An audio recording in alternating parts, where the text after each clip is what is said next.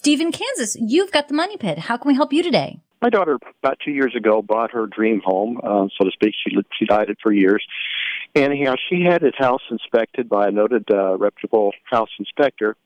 And the, here, about two weeks ago, I was in to change out the range or cook stove in the kitchen that uh, was on a separate island.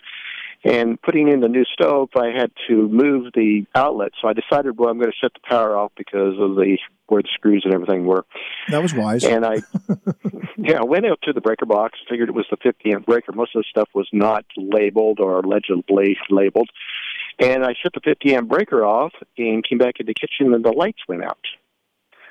And I started thinking about that. Well, they shouldn't be on the 50 amp breaker, but I thought, well, right. maybe it's coming from the back of the stove. There was a, maybe a plug in or something that they.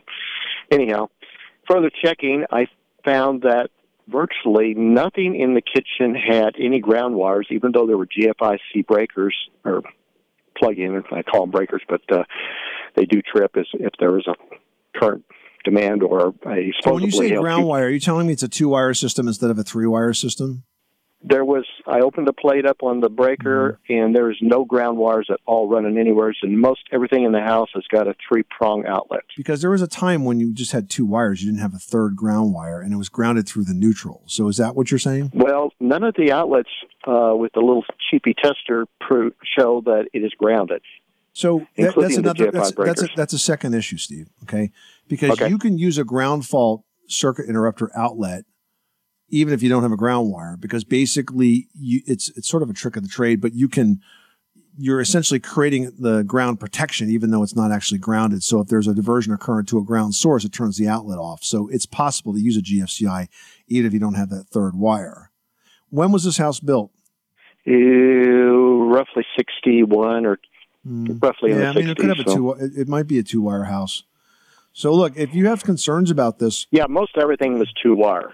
Right. Well, then it's not that it's not the whole house is not grounded. It's just it's grounded through the neutral, and then you have a combination of uh, three prong outlets that don't really have a ground wire attached to them. So I get that, um, and that probably shouldn't have been done. And I'm sure there's going to be work to be done to straighten that out.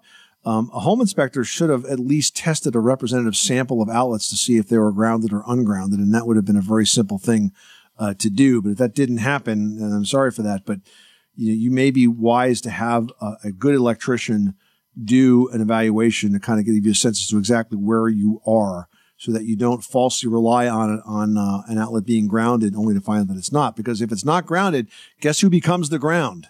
You, right? You plug something in, you become the ground, and that's not good. So the the ground fault outlets, you know, are a possible solution, but I think you need at this point to get a sense as to what you have and what you don't have. I think you've identified some important issues, Steve, and I think the next step would be for you to bring in a pro.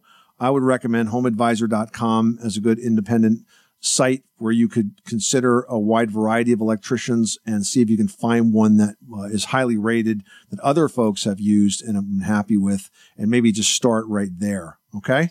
Okay. Good. Luck, Steve. You're a good dad. Thanks so much for calling us at 888 Money Pit.